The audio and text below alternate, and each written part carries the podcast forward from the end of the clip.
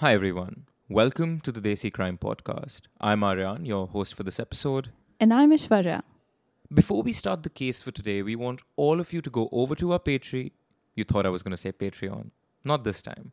I want all of you to go over to our YouTube channel, the Desi Crime YouTube channel, and subscribe.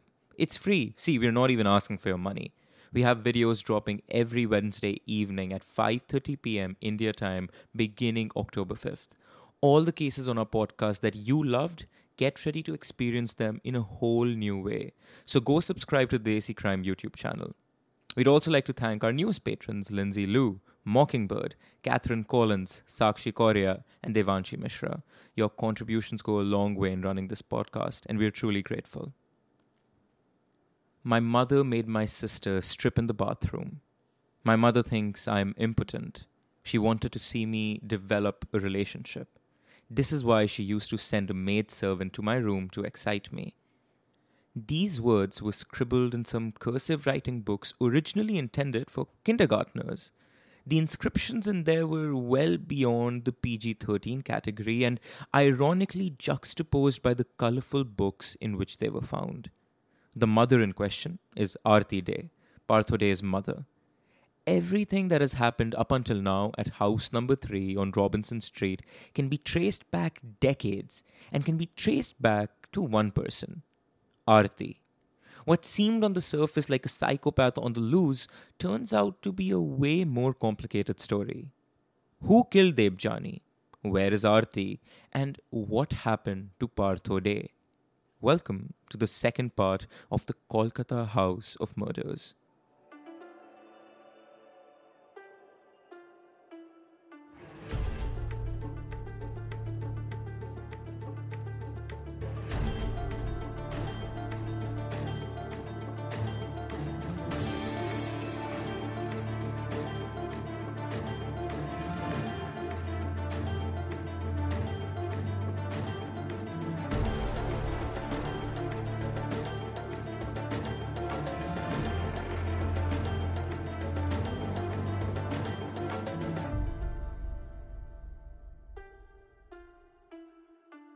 So I'm sure you all know by now, at least those of you that follow us on our Instagram, that our Desi Crime YouTube is about to launch. And I'm so incredibly excited for you to see what we've come up with. Our first episode dropping October 5th is the Kohistan video murders, which honestly, according to me, is my favorite episode that we've covered on the podcast so far. So I'm so excited for you to see this completely new format of your favorite stories. Right. And one of the things that excites me a lot is that this video will premiere. It'll premiere at 5:30 in the evening, and so you guys can literally watch it with us. We will be in the chat active and would love to have you there. And so go subscribe, hit the notifications, the whole spiel. You know, you've heard YouTubers say it in the past, and I guess we're going to say it now for you. So, Aishwarya, from the looks of it and all the DMs we've been getting, our listeners have had a hard time this past week with the pent up anxiety of the cliffhanger. So, remind me, where did I leave us off? Okay, so when the cops extracted whatever little information they could from Partho, their primary source of understanding this case became house number 3 itself. Therein, they discovered notes, which to me was the weirdest part of the last episode is that these people living under the same roof didn't communicate verbally. Right. Yeah, they yeah, wrote yeah. each other notes as a family. Then they found drawings made by Partho, but of a caliber that matched a first grader. But the most eerie and I think important discovery were the diaries. Yeah, I'd call them ad hoc DIY diaries because when we Yeah. want to start journaling, folks my age go for that, you know, the leather top hardcover journal with papyrus like pages, you know, the expensive fancy Barnes stuff, and yeah. Nobles kind of jazz. Exactly. But Partho made do with whatever was at his disposal, which just so happened to be cursive writing books. But what was in those books slash diaries, Aishwarya? That's when you introduced us to Aarti De, Partho and Debjani's mother and Aurobindo's wife. And what Partho wrote about his mother wasn't normal to say the least. So, Aryan, I'm wondering, and I'm sure our listeners are wondering this as well who exactly is Aarti? We have no background on this woman. Where is she? What is her relationship to Debjani's skeletal remains? The diaries were discovered in June 2015. But what was discovered inside the diaries forces us to dial our clocks back. Back all the way to 1968, the year when a loving couple living in Bangalore welcomed into their lives a new member of their family, a new member of the De family, a little baby girl. Debjani De was born to Aurobindo De and Aarti De. Now, it's not easy to raise a family, but Aurobindo and Aarti did their best. Aarti made it a point to have a tight family structure. But the extent of how tightly knit she wanted this family to be wouldn't be fully understood until they had their next child, an innocent little baby boy. They named him Partho. Partho De. Once Partho entered their lives and this family unit of three became a family unit of four, inklings of something arise, something not right could be sensed. In her efforts to keep the family closely knit, Aarti did not allow her kids to play with other kids. When the kids were young, they used to play Scrabble together indoors and go to school together, but rarely would you find them outside the house in their own friend circles socializing with different people. And on its surface, this doesn't seem evil, and I don't think it is evil. But I would say it is a unique form of parenting.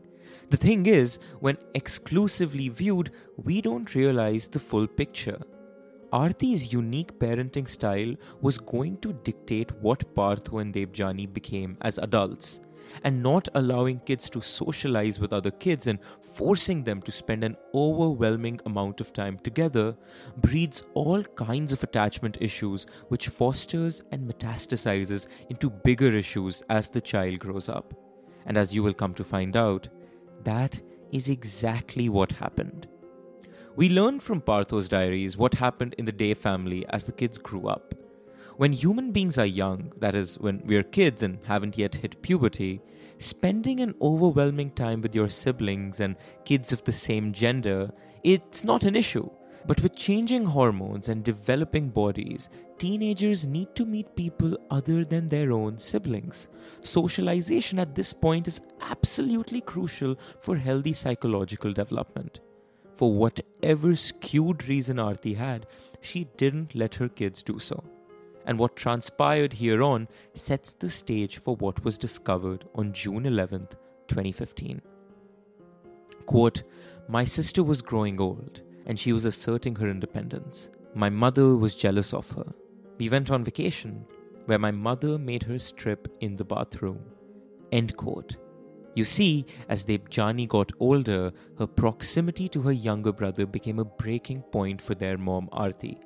Aarti was, quote, jealous of how close her daughter was with her son, and she envied that. She too wanted to be close to her son in that way. This jealousy from your own daughter, in my opinion, displays the psychological issues Aarti herself was dealing with. But of course, back in the 70s and 80s, there was no therapy, and so I have no official diagnosis to share with all of you. But if I were to speculate, Aarti was projecting her insecurities onto her children. And it's not like Aarti was just projecting them onto Debjani. Partho too faced the brunt of this. For whatever reason, Aarti assumed her son was impotent. Impotent means that he did not have the ability to reproduce. Now, I have a theory for this, and it's not to play a blame game, but merely an attempt to understand the causal relationship. The fact that Partho was always clustered with his sister and sister only, I think he adopted his sister's mannerisms. You see, Partho grew up with an older sister, and so he resembled more closely to the societal female archetype rather than the male archetype. This is evinced in Partho's voice tone and temperament. He has what would one call effeminate characteristics. This is not to say he's gay or impotent, but I have a feeling that Partho's mother assumed that just because her son didn't act like stereotypical teenage boys, he was impotent. But the question arises if Aarti didn't let her son interact with other girls his age, how is he ever supposed to learn how to talk to girls? He naturally, inevitably became a shy kid, and it's preposterous, in my opinion, to associate shyness with impotency. But I guess for a you know orthodox Christian household like the De household, it's easier to think your son is impotent than it is to think he's gay. From Partho's diaries, we learn that his mother went to crazy extremes to reverse her child's perceived impotency. quote, My mother thinks I'm impotent. She wanted to see me develop a relationship. This is why she used to send a maid servant in my room to excite me. End quote. Now, if this is true, this is a form of sexual assault done to a child by his own mother. But if you thought, this is all going too far, Aryan, stop, it's too weird, well, it gets even weirder. And the first time in the story when the weirdness enters the haunting spiritual realm is in 1988 when Partho's paternal grandfather, so Aurobindo's dad, passed away. His name was Gadadhar De. When Gadadhar De passed away, how this family responded to that tragedy was quite different from how most normal families would. You know, up until now, I told you guys about Aarti's weird and sometimes outright creepy behaviors, but hold on. Aurobindo himself is not so innocent. So, Aurobindo's dad, Gadadhar was married to a woman named Shanti. Him and Shanti had two kids, Aurobindo and his brother Arun. In 1988, when Gadadhar died, Aurobindo refused to go to his own father's funeral. Now, you might wonder, it's normal for kids that hate their parents to not visit their parents' funeral. It's sad, but it's not unheard of, it happens. But what did I tell you at the beginning of the previous episode? This is not the story of a family that doesn't love each other. It's a story of a family that loves each other too much. Aurobindo loved his father, and that's precisely why he didn't go. Aurobindo believed that death is not real, that the physical cessation of one's body isn't the end of one's spiritual life. Therefore, he did not attend his father's funeral in protest to the formal declaration that Gadadhar De is dead.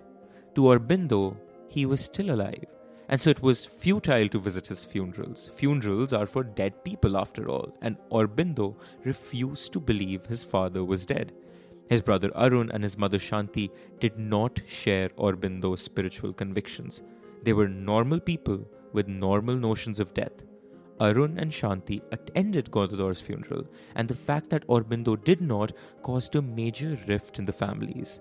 So you had Shanti and Arun on one side, and Aurobindo and his family on the other. So let me know if I got this family tree down right. Shanti and Gadadhar they have two children, Arun and Aurobindo.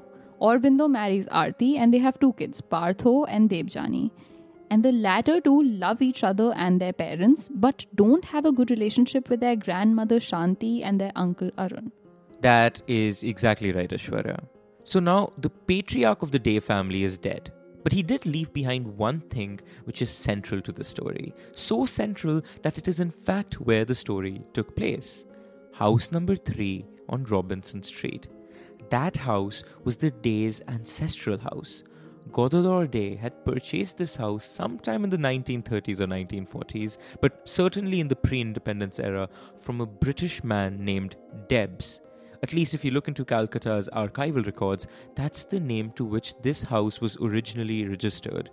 Now, of course, Gadadhar couldn't have guessed it in 1930, but the locality where he bought his house had become the most posh locality in Kolkata in the post independence era. So you can only imagine how valuable that piece of land was. And no matter how spiritual you are, money triumphs all, even Aurobindo. So after his father's untimely demise in 1988, Aurobindo left Bangalore in 1989 and set up shop as director of the Calcutta headquartered Alfred Herbert Limited, which manufactured industrial equipment. The intention was clear as day.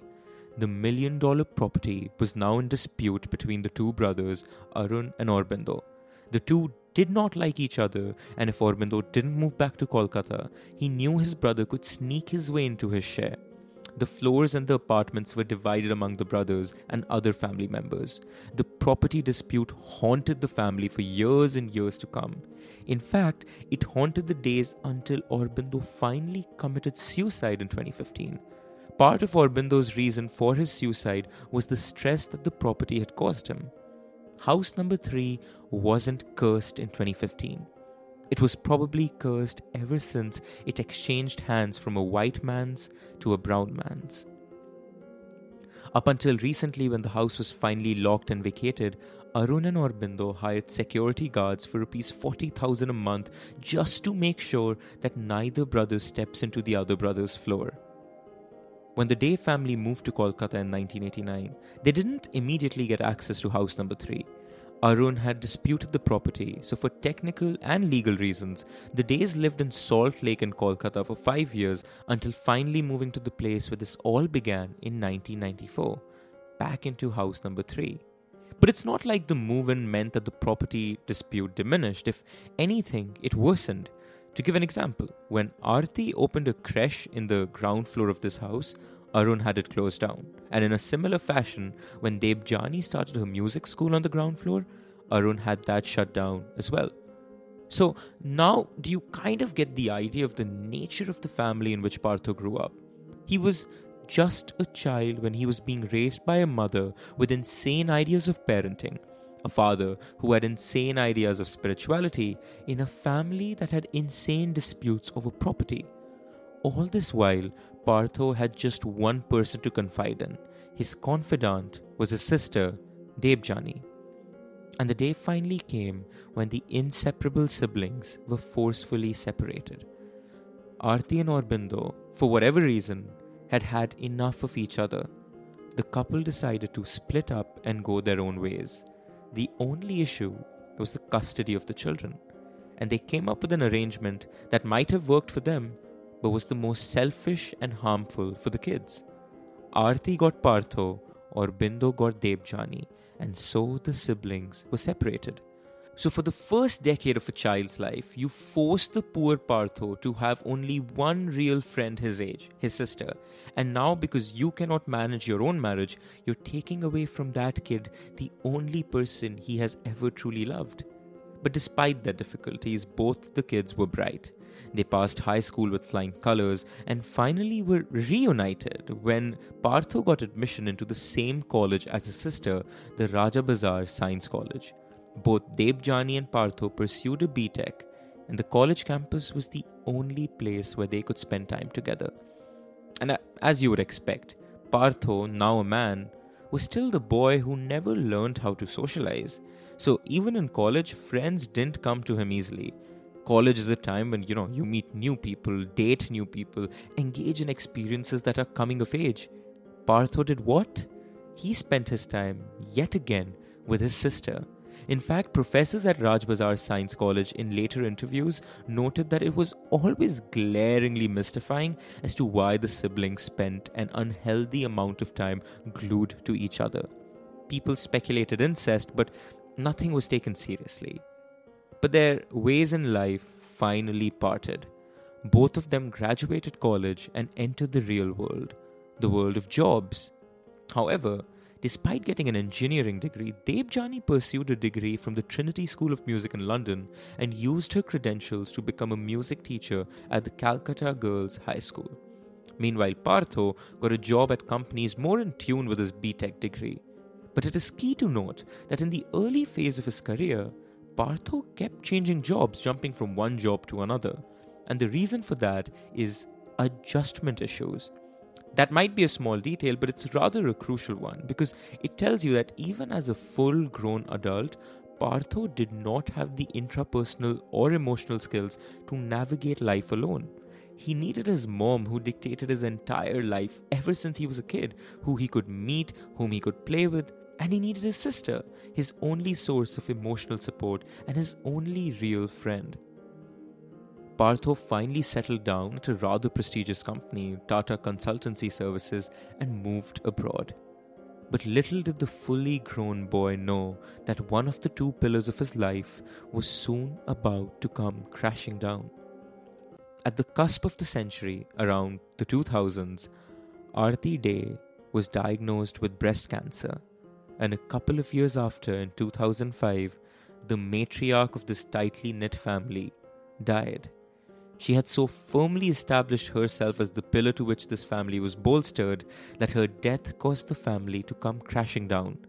If you thought the days with all their little problems, were still managing by somehow, after their mom passed away, there was not a hint of normalcy left in house number three. For starters, neither Debjani nor Aurobindo attended Aarti's funeral. And you know why, because neither of them believed in death. As for Partho, in 2005, when his mother died, he was still working abroad. In a diary entry I found from around that time, he wrote, quote, Why is it happening to us? Why is everything leaving us? End quote.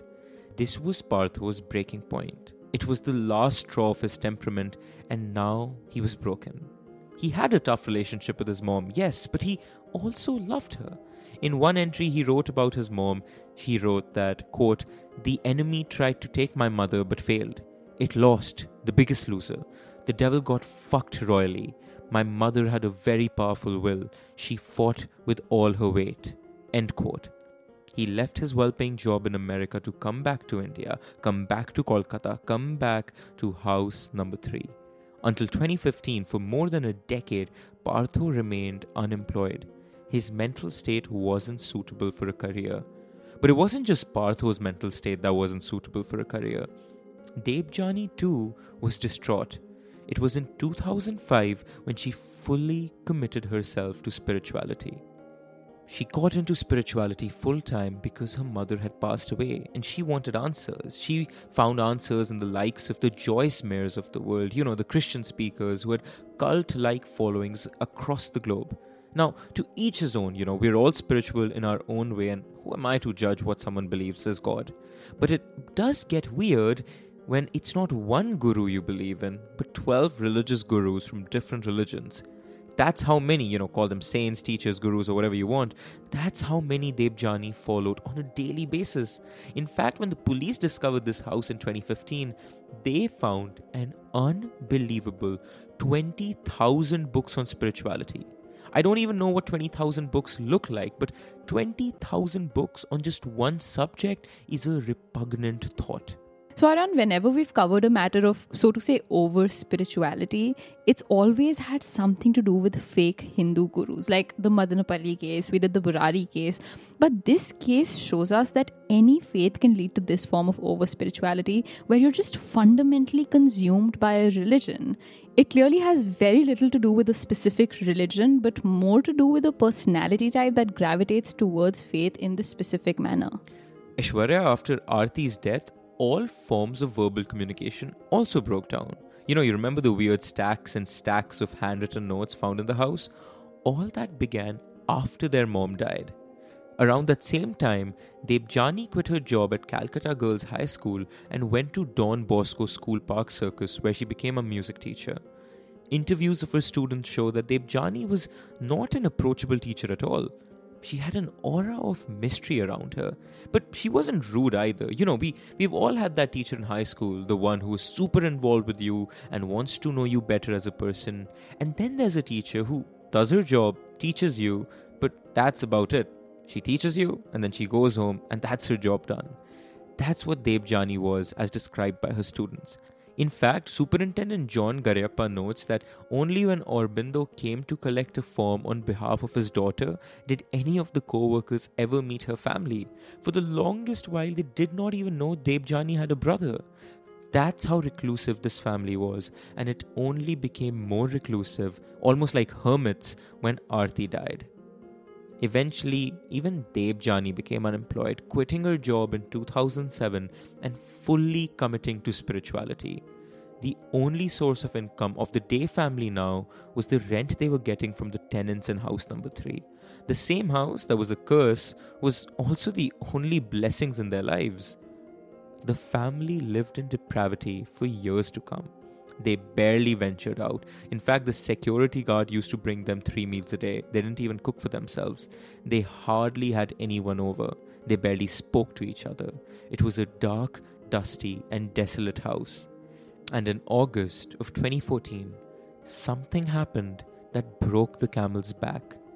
In August, one of their Labradors died, and the next month, the other dog died. Her delusional notions of spirituality compelled Debjani to believe that this was due to a curse of some kind, and that the only way to remove the curse was to fast. So in September, Debjani began a fast. And I don't mean an intermittent or caloric fast. She stopped eating, period. Until God gave her a sign, she refused to eat. All this while, she remained in that room which she shared with her adult brother and two rotting dog carcasses. The average person dies after not eating for 45 days. Debjani didn't eat food for around 120 days. But God never gave her a sign, so she never picked up a morsel of bread. On December 29th, two days before New Year's, Debjani heaved her last breath, and she was the third corpse in that solemn room. What blows my mind is that due to the lack of verbal communication, Aurobindo didn't find out about his own daughter's death until March of that year. So for three months, Aurobindo lived with the rotting carcass of his own daughter, never finding out that his son shared a bed with the soon to become skeleton. As for Partho, he had lost everything. He was depressed, schizophrenic, and in the most literal sense of the word, insane. Reality to him made no sense. Partho went on to care for his dead sister even when she was infested with maggots. He did things no normal person would. But you must understand something. He lived a life no normal person does, nor did he have a mind a normal person does. He was a kid in a man's body. When the police picked him up on June 11th, Partho had lost the final member of his family, his father, who had killed himself. Aurobindo found out about his dead daughter in March, and the stress was too much to tolerate, so he killed himself three months after finding out. Partho wasn't a psychopath. He wasn't a killer. He wasn't the skeleton man. He was a broken kid in need of help, serious medical help. Aryan, can such cases of extreme insanity ever be cured? I understand that they can be mitigated to some degree, but usually such people are kept in mental asylums for the rest of their lives. So, is there any practical hope for Partho to get help and help that translates into him entering society again and being a normal citizen? Aishwarya, before reading this case, I would have said absolutely not. No way. Partho was different. Remember the clip I played for you in the last episode? Towards the end of that clip, Partho's only interaction with the media, he said he wanted to go to the missionaries. He just wanted to leave it all and find peace in God. So, after receiving medical help at Pavlov Hospital, Partho was actually released from care on October 1st of that very year. In fact, this very day, seven years ago, Partho stepped out of Pavlov and met Father Rodney Borneos. Now, Father Rodney is a priest and a principal for a school in Kolkata. And his description of Partho is different from any that I have shared with you or any that the local media would. Let me play it for you. The first meeting with Partho was totally by chance when the police asked that we be there when they were interrogating him. We were supposed to be a catalyst or a media via which Partho would be able to speak answers to the questions that the authorities had for him. But I remember the moment we met, it was so clear that this was not a person who needed interrogating, but someone who needed understanding. And I think from that point onwards, Partho was no longer someone who was a mystical figure surrounded in the fog of the horror house, but a very real person who could be a very real friend and who had a very real story to tell. After the first meeting, when we continued uh, trying to give support to Partho emotionally or through therapy in whatever way possible, what began to affect all of us was the unnecessary commotion that was being created around the whole story. It was as if people needed a break from all that was around happening around them and only needed to concentrate on this number 3 Robinson Street. The aura of this very rich gentleman who had crores and crores of money, who had gone absolutely bonkers, who became a horror figure, around whom all these stories were created and webbed. None of it was true. None of it was true. Half of what, and more than half of what the media was reporting, was absolute lie. We as a society failed to accept that mental illness is something that is treatable. After all this, Aryan, I'm still left to wonder did he engage in necrophilia or cannibalism? I'll be honest, Aishwarya, there's a good chance that he might have, but it's all speculation. There is no hard proof that he did, but in cases like these, the likelihood that he did so is high. I can't give you certainty of any kind, though. What I can say, certainly, is that Partho did get better. It wasn't like society immediately accepted him, but he did get better. He sold house number 3 to real estate promoters for 40 crores, bought himself an 11th floor apartment in another area of Kolkata called Watgunj. He started organizing festivals, and little by little by little, he tried to acclimatize back into a society that had labeled him a cannibal, murderer, and a psychopath. In what is a beautiful testament to how much he had improved, here's an audio of Partho De singing at an event for the mentally unwell that he had organized himself.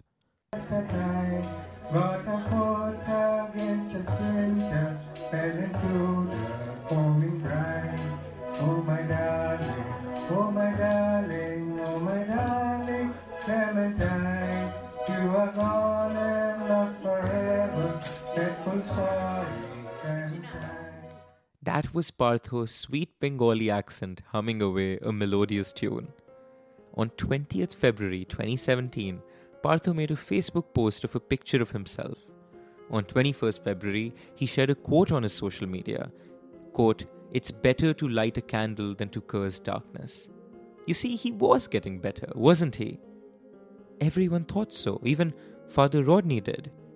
But a day after sharing that quote I just shared with you, on 22nd February 2017, Father Rodney received a call. Partho wasn't answering his phone nor opening his door. There was smoke coming from his 11th floor apartment in Watgunj the cops were called. What they found was a scene eerily similar. What they found was a scene eerily similar to one Kolkata had seen in 2015. In the bathroom was a bottle of gasoline, matchsticks, and Partho's charred body beside it. No suicide note, no social media post. Nobody, till date, knows why Partho killed himself. They all thought he was getting better. But alas, Partho De is no more. In fact, all the Des are dead. But what remains is a legacy of mental health. As a society, we can choose to tarnish those who suffer, make fun of them, call them names, or we could help them, tell them they're not alone. It's entirely up to you. Until we meet next time, stay kind, stay safe, stay crazy, and stay desi.